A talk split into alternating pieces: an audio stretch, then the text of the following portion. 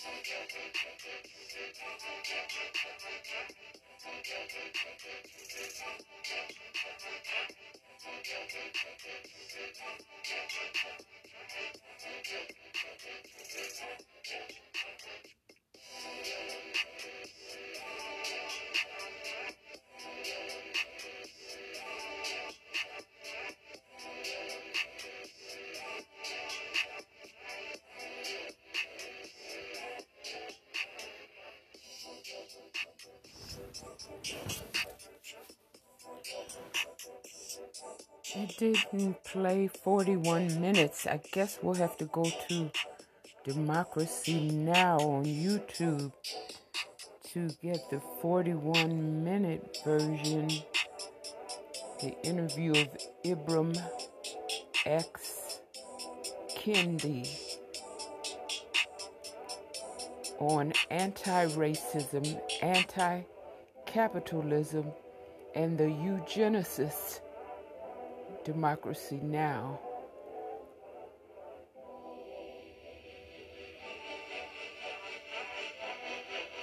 Well, we'll keep moving it, keep it moving, and see if we learn more from Ibrahim on democracy now because the the arrows allow us to keep playing him.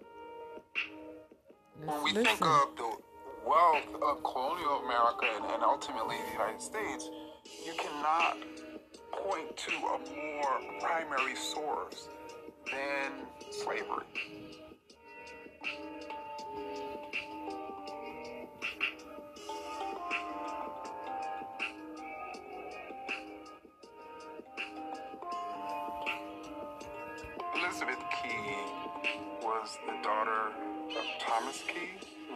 Legislator from Virginia, and an unnamed, probably enslaved African woman. Before Thomas Key died, uh, he willed that his daughter, Elizabeth Key, would be freed at 15 years old.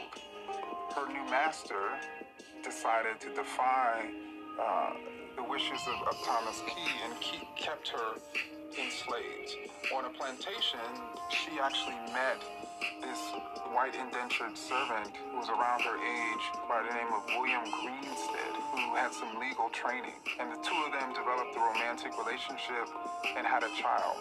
When her new master died in 1655, William Greenstead and Elizabeth Key sued for the freedom of Elizabeth Key as well as their newborn child. And they won. They, they won their case. And, and they won their case because Elizabeth Key made the case that her father was free and she was a Christian. And in British law and Virginia in 1655 awesome. uh, was Lots a British colony. British law, Slavery was woven into the fabric of the new United States from the very beginning. But it undergoes a transformation beginning in the 1790s with the rise of cotton. We're listening to historian Adam Rothman, R O T H M A N. Historian Adam Rothman. Key concept to slavery and slavery. Slavery and the slave trade were central to the development and growth of the colonial economies and what is now the United States. Historian Adam Rothman traces how the labor of enslaved people in an area just outside New Orleans rippled across the globe to create wealth for the growing nation.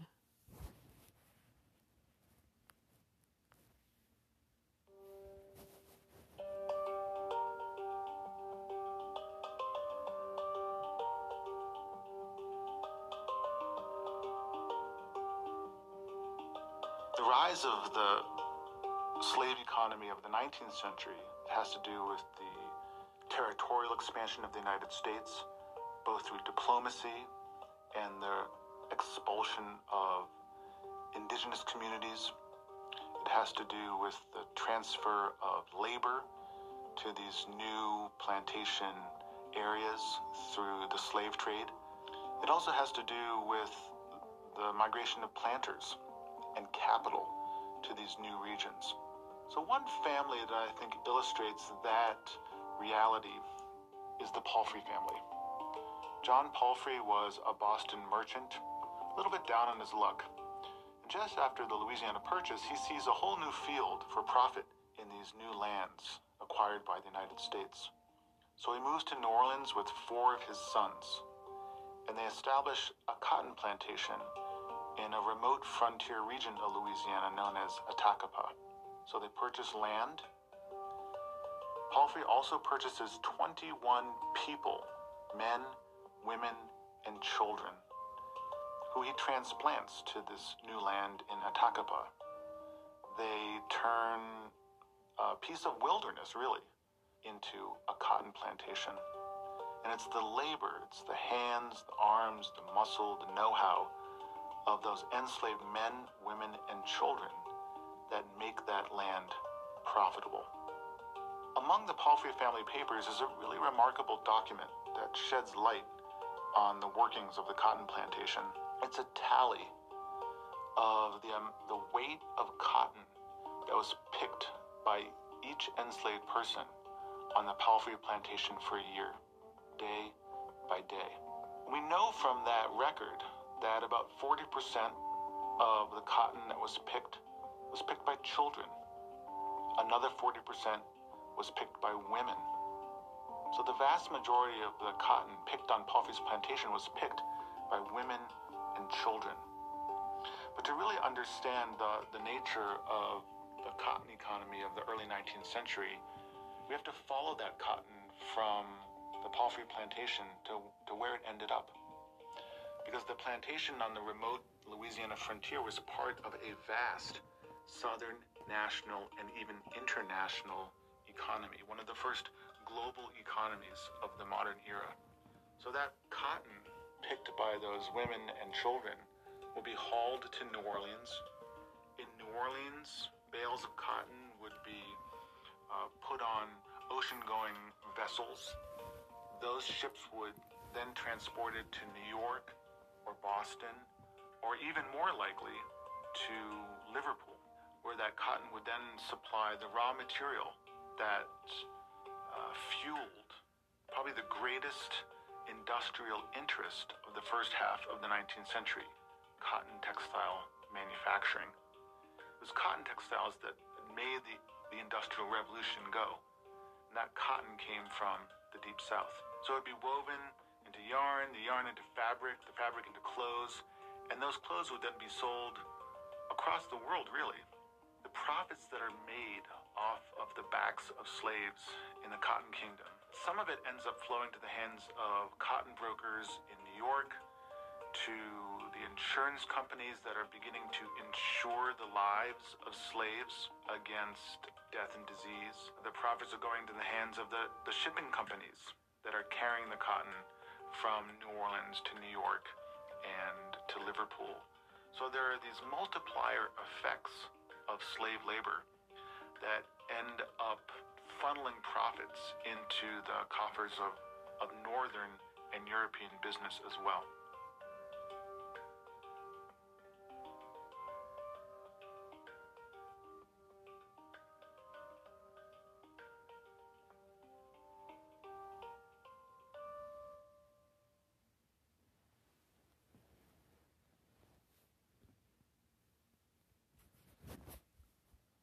Moving right along, key concept three protections for slavery were embedded in the founding documents.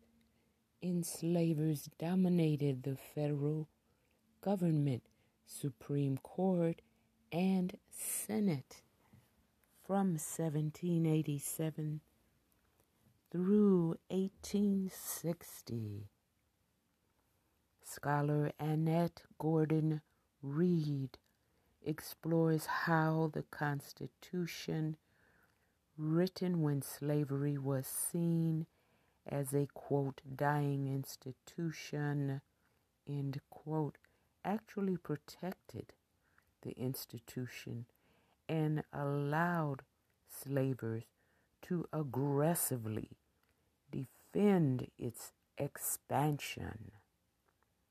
Key concept number three, scholar Annette Gordon Reed speaking. Thank you for listening.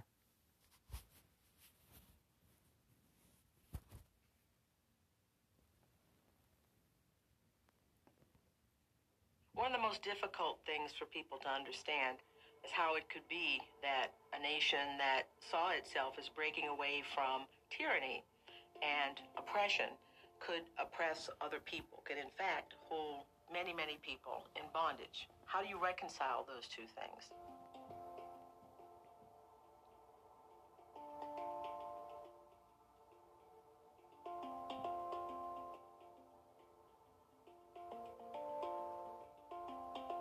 We think of Thomas Jefferson as the author of the American Creed, the Declaration of Independence, talking about the equality of all mankind and the right to pursue happiness.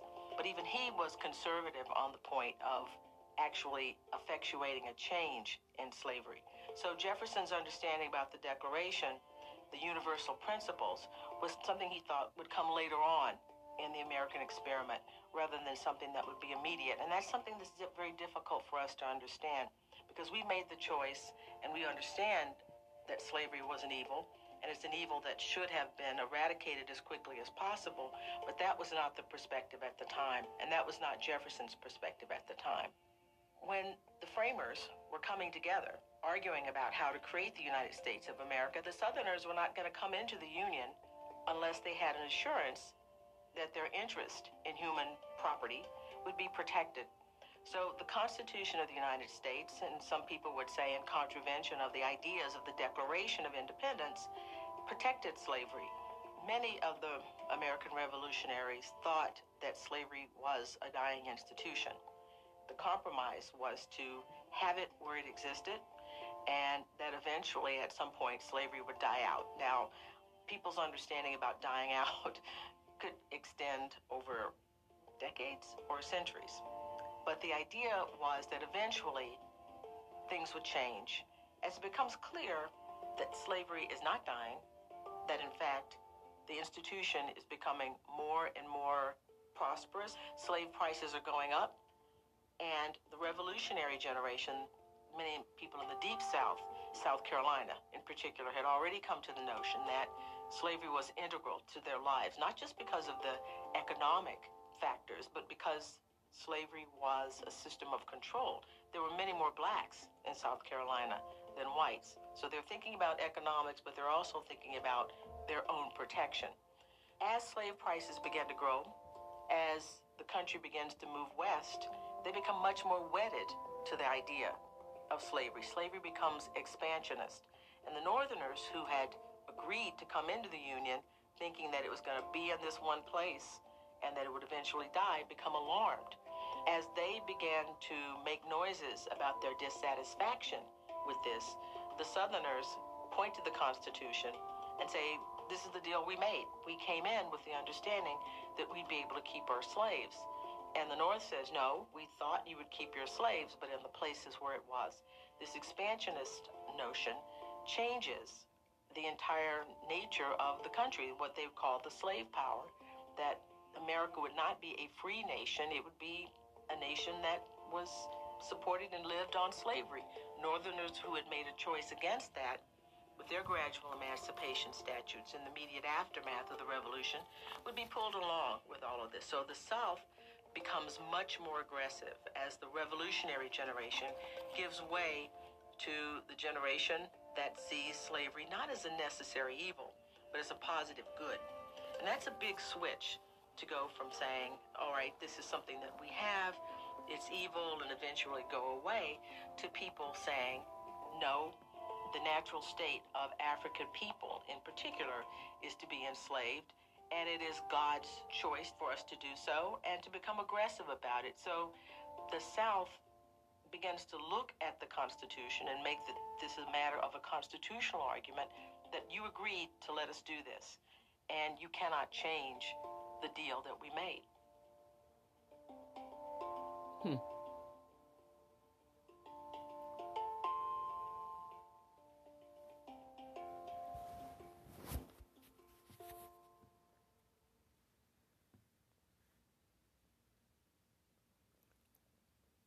Key concept four quote Slavery was an institution of power, end quote, designed to create profit for the enslavers and break the will of the enslaved and was a relentless quest for profit abetted by racism. We will listen to historian Daina Ramey Berry describes the sale of an infant named Rachel to explore how enslaved people were commodified. Thank you for listening.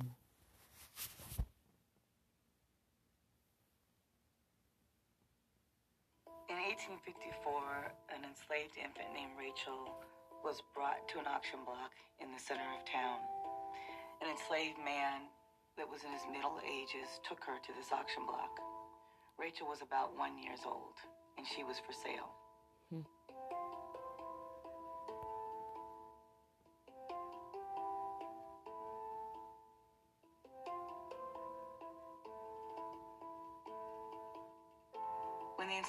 Took Rachel to be sold at noon, which was the time of day that most enslaved people were sold on the courthouse steps in the center of town, a visitor from the north, a minister by the name of Nehemiah Adams, who happened to be visiting the south, witnessed this scene and was puzzled by what he saw. Nehemiah Adams walked up to the enslaved man and asked him what he was doing there. And he said, Master, she's here to be sold. He asked the enslaved man, Where are her parents? Did they know their daughter was being sold? Hmm. Where is her mother? Was she still nursing?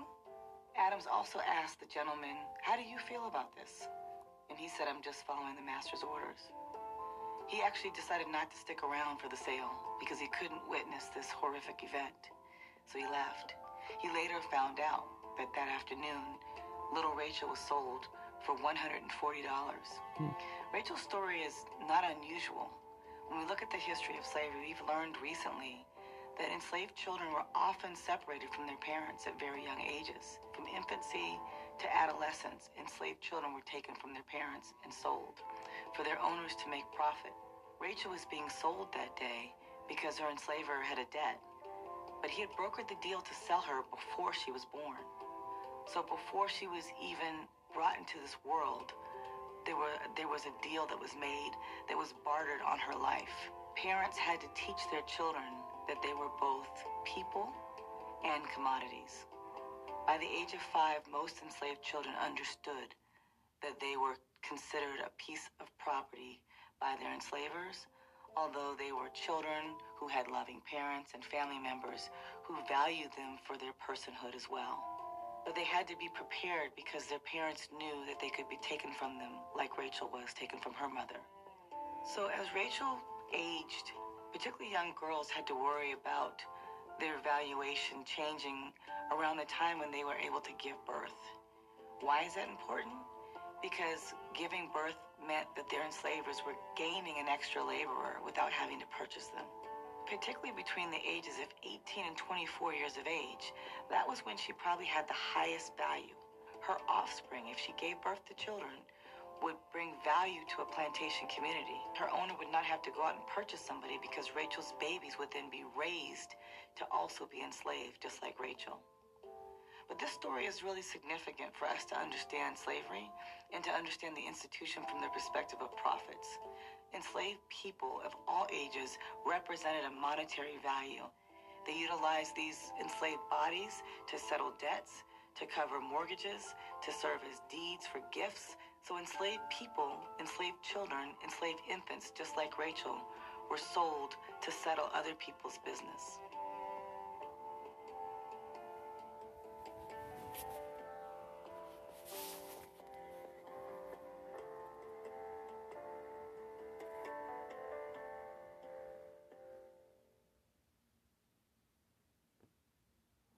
Can bear witness that actually happened in our family. My cousin was talking about this the other day. He was saying how our great, my great grandmother, his grandmother, was one of six children, six or seven children produced by uh, Mr enslaver, I'll leave his name out, a um, Scottish man and a pure African woman. He actually gave the gave my great grandmother Hattie and her siblings and their mother his family name. He had a European Scottish family with on at the same time with his name, but he had this extra family with my great grandmother's mother and there were two boys, at least two or more boys. And I recall my cousin saying there were that our great grandmother had six siblings. So there was, if he was not including her, then there would be seven with him. If he was including her, then the, the uh, enslaver had at least six or more with a pure African lady. And this didn't, this, I mean, this was nothing unusual or shocking. You heard it there. It happened like clockwork, moving right along. Key concept number five enslaved people resisted the efforts of their enslavers to reduce them to commodities in both revolutionary and everyday ways. Historian Tera Hunter discusses Henry Box Brown's escape from slavery and his work as an abolitionist. Thank you for listening.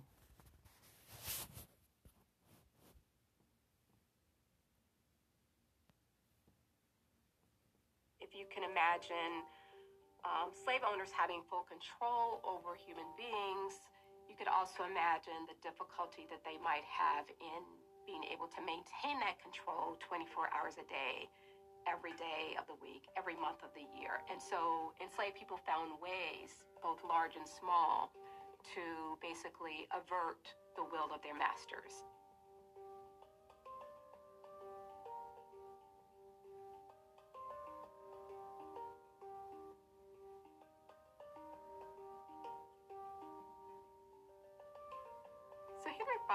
Brown was born in Louisa County, Virginia around 1815, and both of his parents were enslaved. One of the things that's quite striking as he tells the story of his life is how his mother started to prepare him very early for what could possibly happen to him, um, what could happen to the family in terms of being separated. And those lessons were really seared into his mind quite early.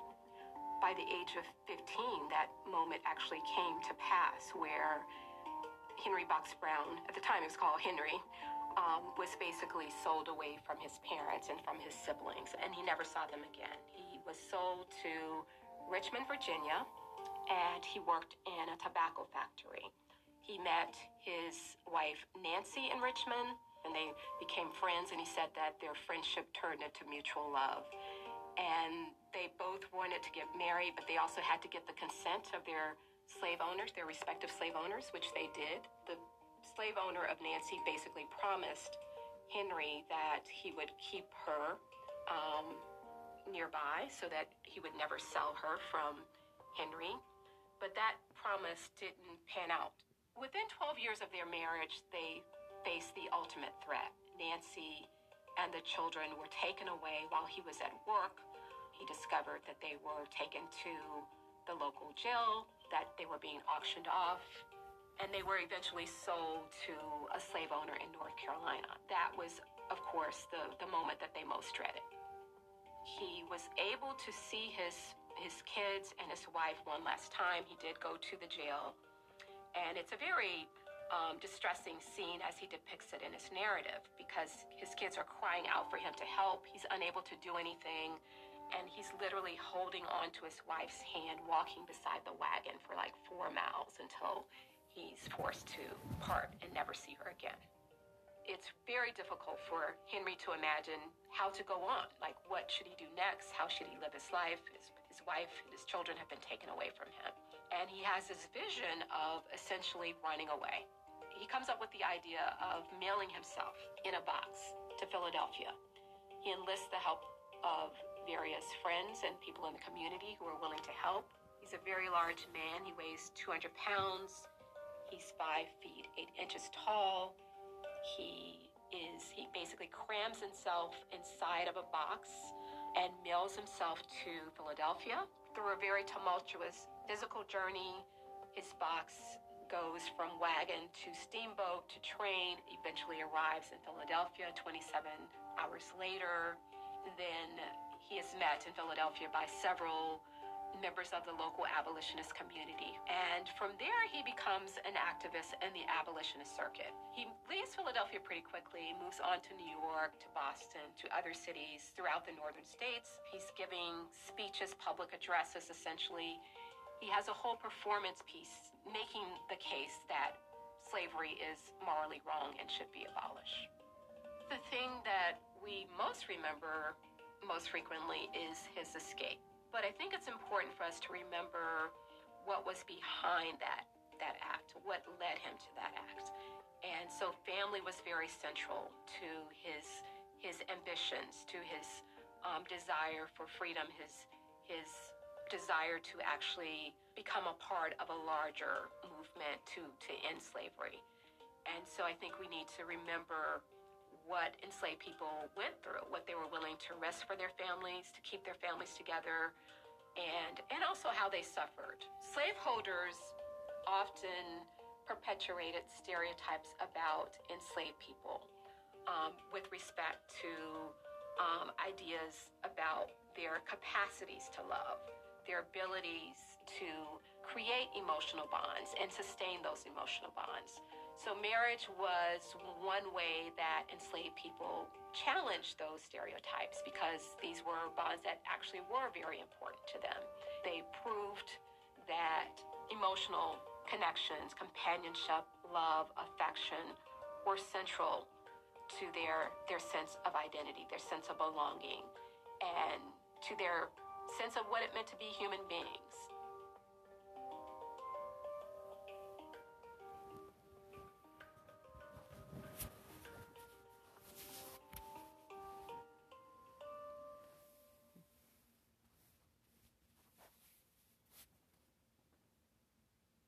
Just gets better. Key concept number six the experience of slavery varied depending on time, location, crop, labor performed, size of slave holding, and gender. We're listening to historian Edward L. Ayers, A Y E R S, describes how the age and gender of enslaved people, along with the labor needs in different parts of the country, affected the domestic slave trade. Thank you for listening.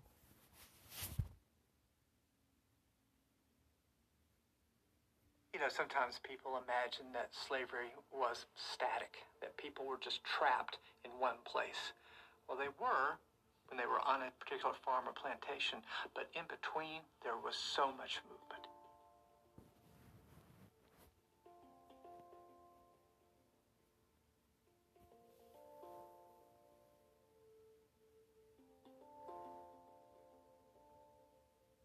Remarkable letter, the only one that I've seen, of a person caught in the middle of this slave trade.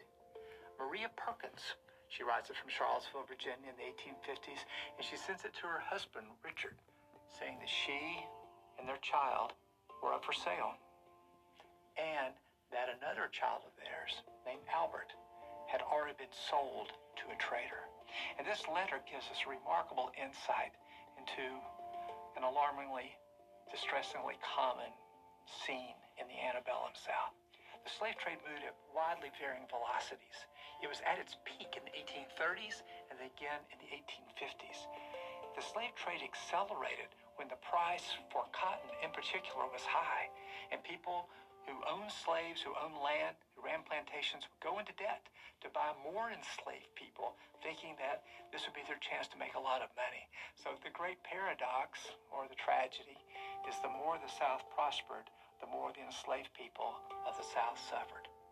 So this letter from Maria Perkins to her husband, telling about the selling of their son Albert. More often than not, the people bought and sold were teenagers. And as soon as they were capable of performing heavy labor, or as soon as they were capable of bearing children, it's when they were at the greatest risk of being sold. So Albert could have found himself taken to the booming cotton plantations of Mississippi or Arkansas or Texas. Or if he was particularly unfortunate, to the sugar plantations of Louisiana. I say particularly unfortunate because the mortality rate on those sugar plantations was so extraordinarily high. Now, Maria says that she and the other child are for sale too. This is not uncommon. What you would find is that smaller planters, people who claimed to own just one or two people, would often buy women, partly because women were useful in the house as well as in the field, but also because women could allow the property investment to grow. If a young woman had a young child, chances are that she could have another young child. And that would be an even better investment. So what we're seeing is that families are being pulled apart by gender. That young men like Albert are being sent to Louisiana, where as many as 90% of the people they bought were males. Whereas the majority of the farms and plantations in the South that were smaller were more likely to buy women. So not only did you have the slave trade separating old from young, children from parents, but you also found the slave trade separating men from women, husbands from wives. The other thing the letter tells us, heartbreaking way, is that even though they have no control over their futures, she ends the letter by saying, I am and will always be your kind wife, Maria. And that's the only moment that they appear in history. We don't know what happens to any of them. But what we do know is what happened to them happened to a million people. There's a million people moved from the eastern South to the western South over the antebellum period. If you add up all the sales sort of locally, it's 2 million. And what this means is if you're a man or a woman, you face different kinds of odds. If you're young or you're old, you face different kinds of odds. If you live in one kind of plantation district growing tobacco or wheat, you're in a different one than one that grows cotton and sugar. So slavery is not a static institution. Sometimes people imagine that slavery was simple, but it was really complicated and very mobile. As a matter of fact, the mobility of enslaved people is one of the defining facts of American slavery constantly shifting to the west, constantly shifting to the plantation districts, but also swirling around wherever people happened to be. Slavery had one commonality, no matter where it was and what people grew. On any day, your family could be taken apart. On any day, your children could be sold away from you. On any day, you could find your mother or your father gone.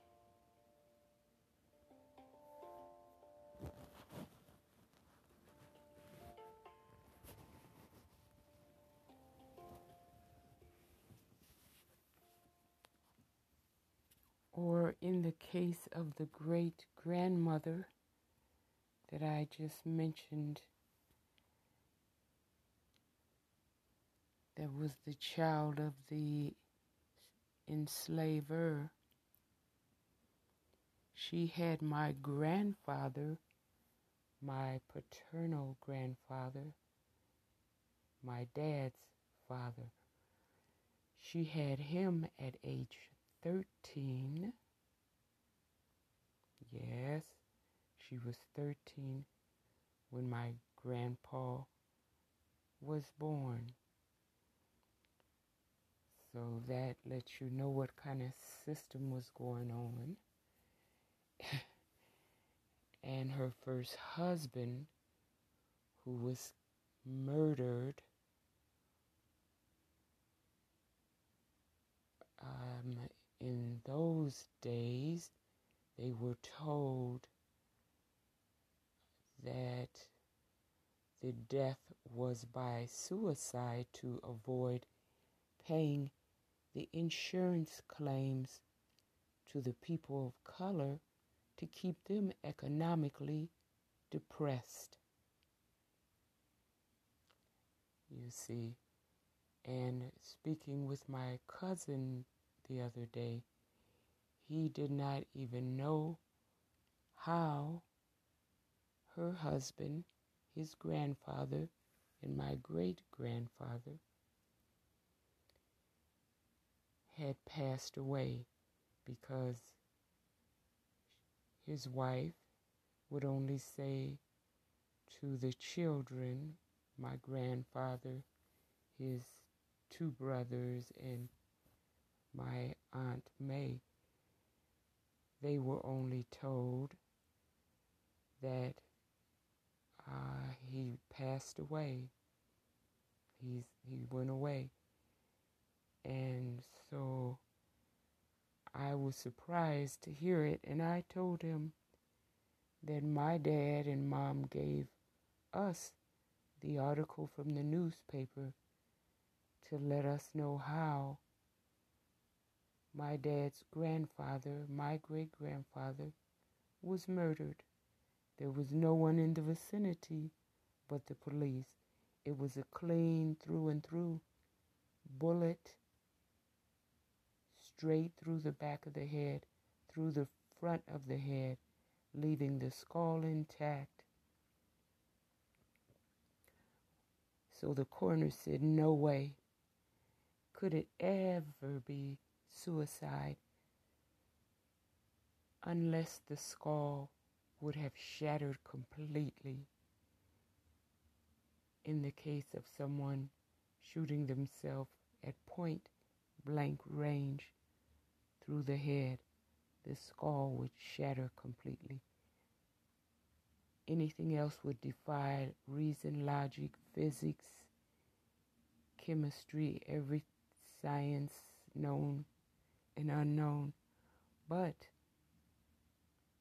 like the police do still today, uh, he was disposable and dispatched.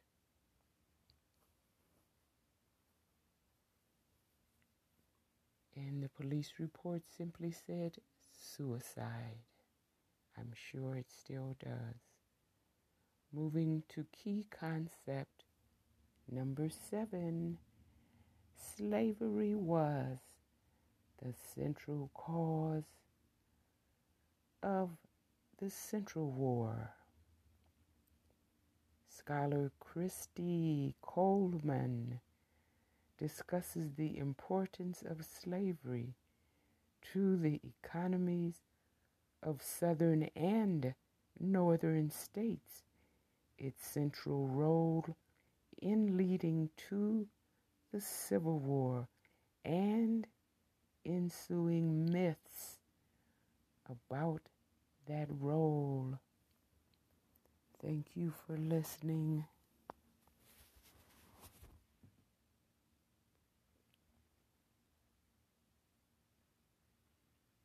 The central cause of the American Civil War was slavery people who lived during the time had no question about what the central cause was. It's only after the war, during the remembrance periods and the memorial periods and the memoir period, that people start looking for another uh, reason, another example.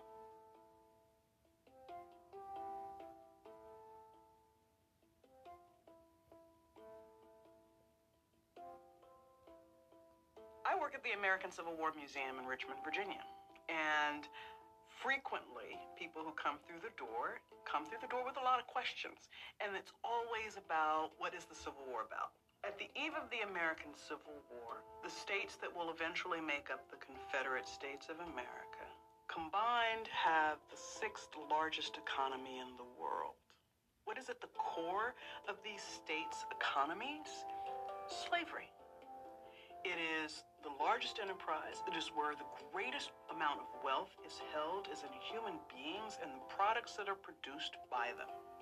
So they have no reason to think that they cannot support themselves. They have no reason to think that they cannot have a nation that at its cornerstone is these two extremely important ideas to them.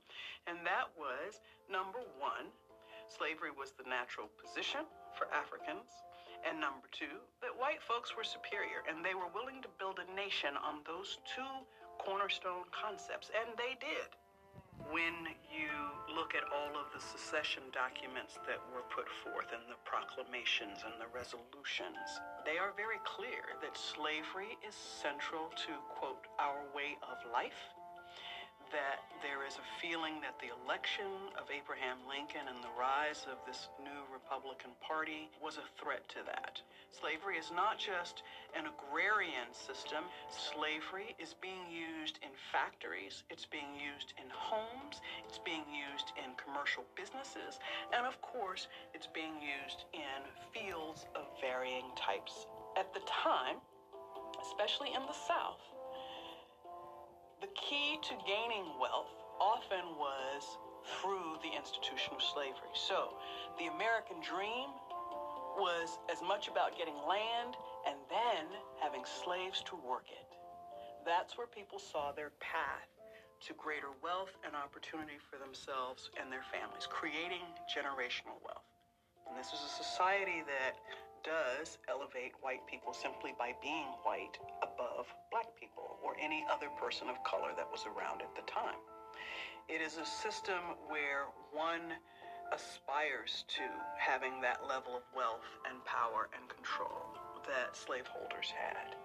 While slavery definitely existed in some northern states. The difference is many of those northern economies were not solely based on slavery. They tended to have a much more mixed economic model. The Confederacy absolutely went to war to preserve the institution of slavery. This is what they meant by preserving our way of life.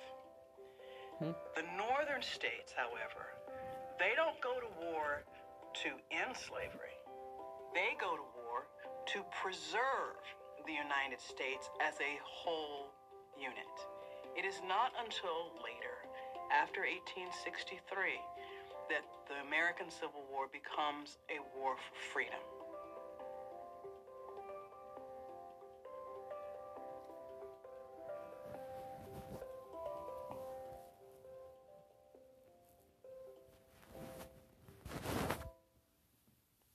Can you say, Make America Great Again?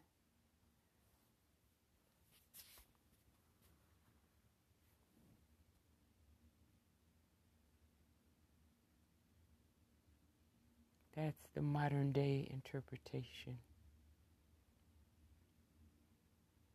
of the position of the South in this scenario that Miss Coleman, Christy Coleman, just narrated. Next, we have key concept eight. Slavery shaped the fundamental beliefs of Americans about race and whiteness, and white supremacy was both a product and legacy of slavery. Historian Martha Jones traces the development of racist ideas about people of African descent from the colonial period through the early 19th century. Let us listen to historian Martha Jones.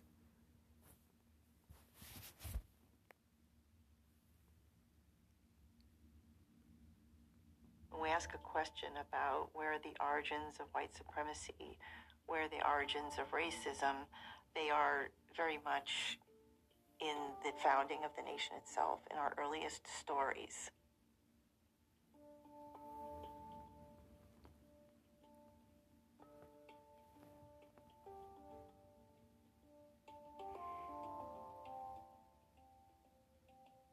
slavery and race in North America grow up together. Part of what colonial lawmakers are deeply invested in is creating categories, boxes, and keeping people separate from one another as a tactic to then organize society, subject some people to wholesale exclusion. A story is going to be told about Africans as particularly suited to do the kinds of agricultural labor that colonial officials imagine will bring prosperity, the production, for example, of tobacco.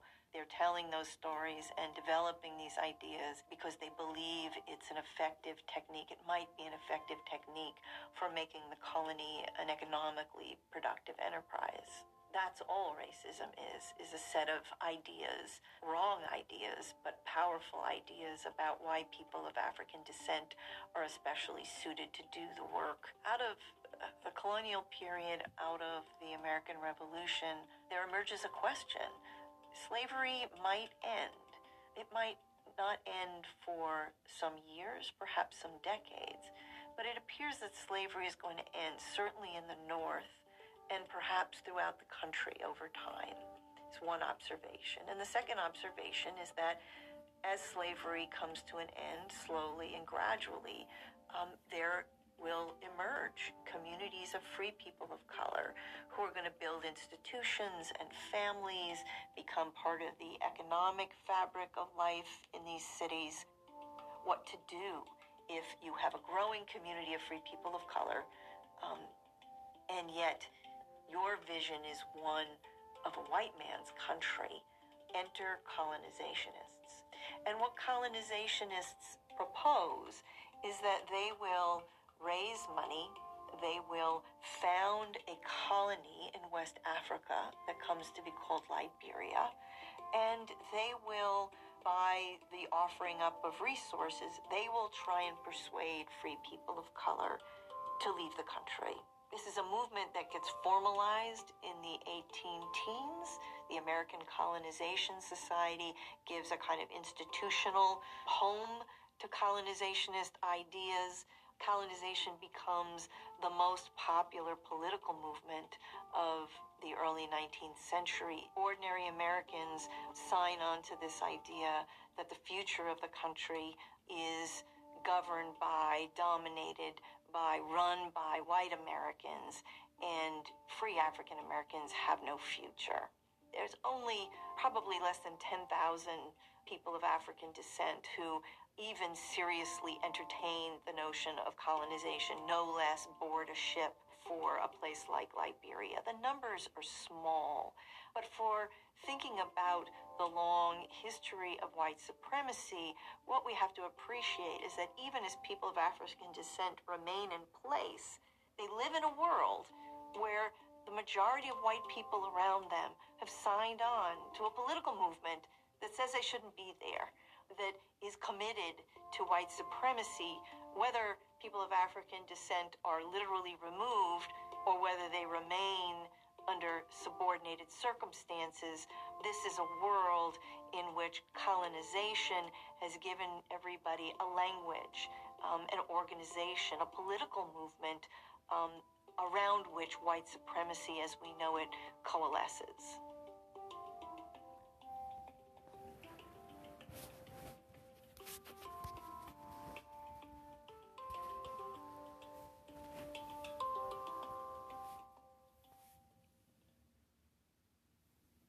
That was historian Martha Jones. Moving on to key concept number nine enslaved and freed people worked to maintain cultural traditions while building new ones that sustain communities and impact the larger world. Historian Ibram X. Kendi discusses how the foodways and music of enslaved Africans helped shape American culture as we know it today.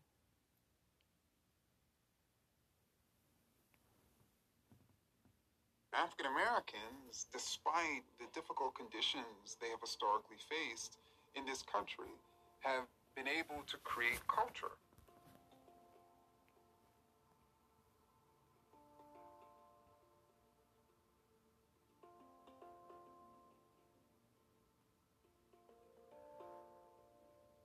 Wherever sort of people exist in this world, and even no matter how hard their conditions are, whether those, those conditions are enslavement or segregation, people are going to create culture. Whether that culture is forms of worship, whether that culture is food, whether that culture is music, whether that culture is philosophy.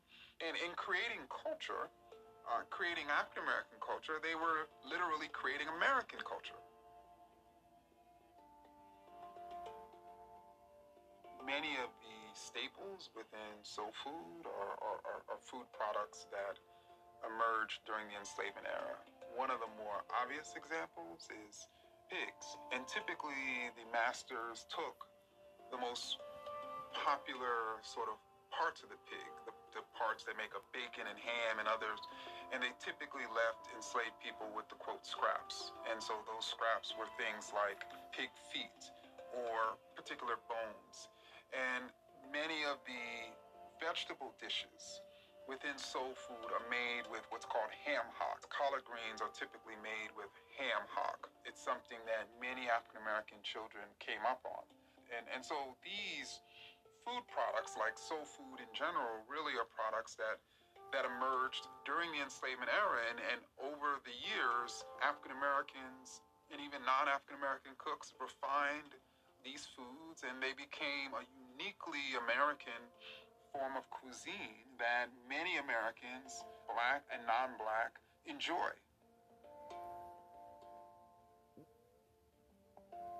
During the enslavement era, as you would imagine, it's it's very difficult for any human being to labor from from sunup to sundown. And so one of the ways in which enslaved Africans figured out to sort of pass the time and even create a rhythm to their work or even communicate sort of messages, messages of, of freedom, were through music, were through song, were through what became known as spirituals. And so enslaved Africans, somewhat taking from biblical sort of references, developed all of these songs. And these spirituals did not die off with the death of slavery in, in 1865. They only transformed, transformed into the genre of ragtime, transformed again into the genre of the blues, transformed again into jazz, which of course is, is well known as, a, as the first great American form of music. And they transformed again really into hip hop, which is the most popular musical genre. So when you look at hip hop and, and its ancestors, its ancestors are jazz, its ancestors are the blues, its ancestors are ragtime, its its its ancestors are rooted in slavery with with the spirituals. America, uh, unlike other countries, is a place where many different groups of people have came and had their own cultures and redeveloped their cultures here in the United States, which really became part of this sort of larger fabric which we know as American culture. And that fabric, that fabric of American culture, uh, cannot exist and does not exist without the crucial contributions of, of African Americans and, and African American culture.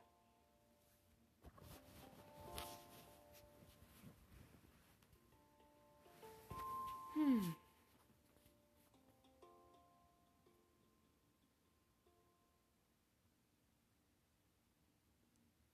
Concept 10, and we're done.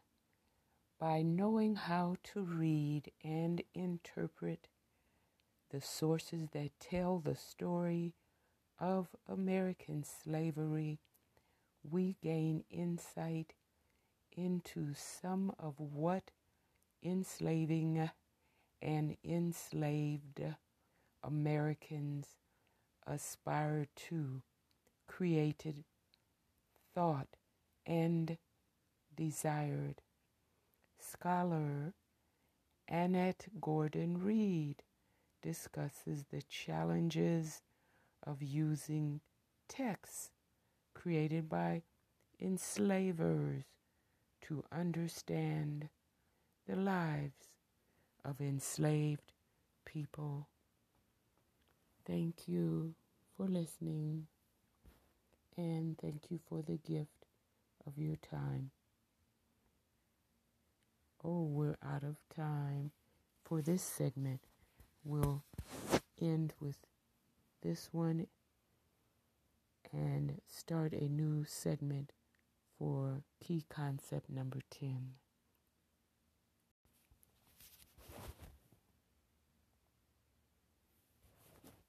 Scholar Annette Gordon. As I worked on the Hemingses of Monticello, I've had to rely pretty much on Jefferson's records.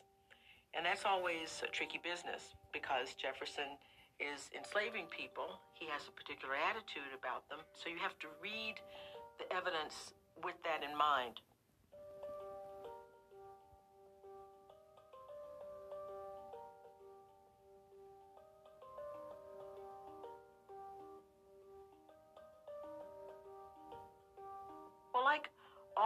Planters, Jefferson kept a record of his farm operations. Slavery was a business, so you had to keep track of your inventory, and that would be human beings in this situation. The kinds of things that he was giving out to them clothing, food, family relations, all those kinds of things he kept in the farm book. The first time I saw pages from the farm book was when I was a teenager. And when I started working on my first book, I went to give a talk at the Massachusetts Historical Society, and I was allowed to actually hold it and go through the farm book. And it was just amazing to see it and to hold it because this is a document that I'd been looking at in facsimile form for all these years. On the other hand, when I started reading it and you see the hand, the handwriting, which is very neat handwriting, putting down the story of the lives of people that he's enslaving it was just powerful. I felt myself almost overcome because then you really see the people and you think to yourself, here's a guy who has this level of power over individuals, and he thinks he's being a good guy. And he is seeing himself clearly as I'm the benevolent great white father. Mm-hmm. Here's all the things that I'm doing for my people. And I'm looking at it and thinking about the people in it's saying, you know, why do we have to be here? Right? The people that he's listing, they're carpenters, they're they know how to farm, they are blacksmiths, iron workers, all of these people, they can't just pick up and leave and say, I don't want to be a part of this book. When I started to think about writing the Hemingses of Monticello, that it was important for me to take those people who ran the farm book and try to make them live as much as I could, whatever capacity I had as a writer and as a researcher to make these people come alive, not just to be pages in Jefferson's farm book. I wanted to sort of bring out their understanding of their lives. So it's a tough thing to see people's lives through the eyes of the people who are holding them in bondage. And so, what you hmm. have to do in this situation, when you're dealing with people who are not producing lots of records or who are telling family stories, is that you have to look around it to see the kinds of ways in which it can be corroborated. In some ways, written documents are superior, but people can say things that aren't true in documents. Just because it's written down, it doesn't make it the truth. You have to go through the same process of corroboration, looking for things outside of the document to support what's inside of the document. You can't invent things that are not there, but there's more there than we think. I would say comb libraries, look at endnotes from historical books. Footnotes are full of hints and things that you could look at, maybe for further study. The other thing to keep in mind is that don't be afraid to identify with enslaved people. Don't be afraid to think of them as anything other than human beings and to trust your own instincts about the material that you're reading. Trust your own instincts about how a human being would act or feel in a particular circumstance. There's a famous saying that the past is a foreign country, but it's not a different planet. I mean, there are some commonalities in the human existence that are just there. It's because of who we are. We're born, we live a certain time, and we die. We have a heart, we have a brain, we have much in common. And don't be afraid to think of the things that you have in common with people who lived a long time ago, but were human beings and had values and hopes and fears the same as we all do.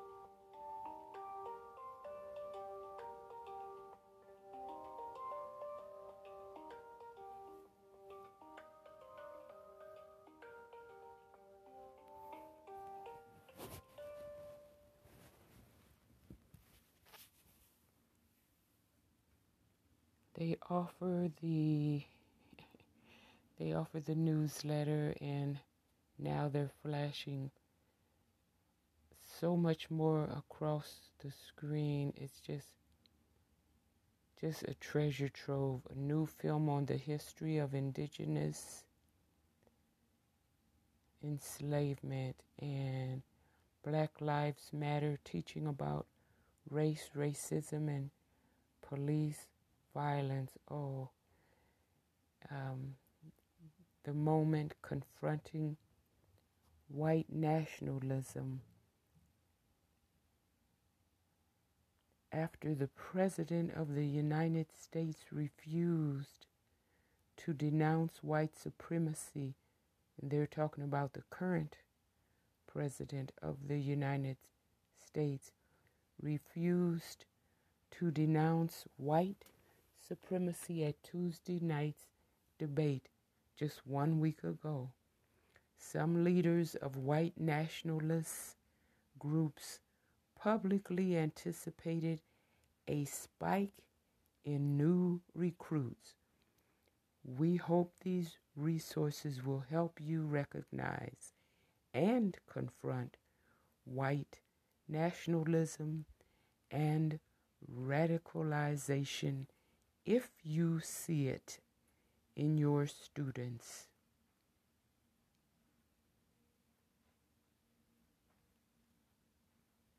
They offered uh, teaching materials and posters and newsletters and just so much information here on tolerance.org.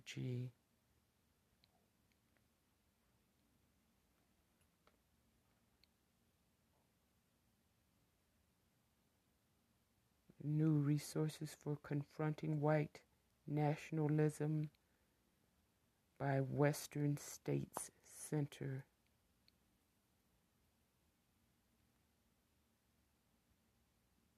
There's another article. What is the alt right? White nationalism has come out of the basement. Or, if I can translate that, has come out of the gutter. Yes, I'll use the G word It's come out of the gutter and entered the mainstream. And I'll translate that and enter the White House. Would you recognize it if it came to your classroom? Yes, I'm in so called progressive California, and I deal with it right where I live sometimes just toe to toe, but we won't go there because you all know me. I'll tell it raw like Tiger 180 of the Do Better, the Do Better show on Anchor and all the other streaming platforms. Um, me and Tiger will tell it raw. as you all already know. The next article they offer is called Hate at School The Hierarchy of Hate in School. Whether looking at news media reports or reading educator stories, it's clear that hate and bias are national, not regional issues we saw both media and educator reports from all 50 states and Washington, D.C. in 2018. Oh my. And if you click on each one of these, you get more and more teaching materials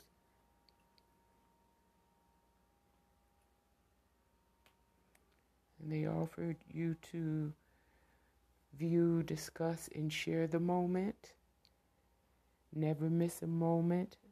Subscribe, share, and see past moments using these options. Sign up for updates. Share this moment. Visit the archive. You can click on each one of those. Future voters. Future voters project. Check out the Future Voters Project and join us as we work toward our goal of registering all eligible students by the time they graduate high school. Oh, yeah, that's a good group. I saw Michelle Obama and Conan. I did a Zoom bomb. That's posted on this on this podcast. Uh, Conan O'Brien and Michelle Zoom bomb the Future Voters Project. It's kind of funny. It's oh, just more and more and more options to click on race and ethnicity, religion, ability, class, immigration, gender and sexual identity, bullying and bias, rights and activism, and they have something called the Teaching Tolerance newsletter. You just leave the your email and click I'm in. Subscribe for free Teaching Tolerance magazine. And this is a project of the Southern Poverty Law Center. And they are the best. absolutely the best for decades and decades. They have been tracking countrywide or maybe even internationally all these topics, all the hate crimes, and, they're a group of researchers, attorneys, and other people that have just committed and dedicated their lives to the uh, freedom, freedom and justice and equality movement.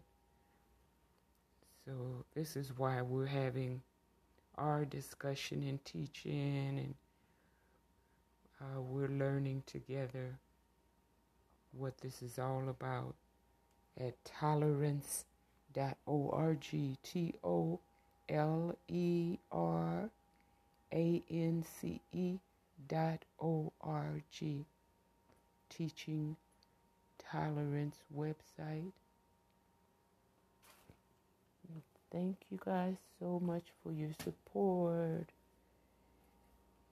Thank you for listening, supporting the podcast and the show as we learn this new skill of podcasting. We learn so much about what's going on in the world or how we arrived at certain places in the world.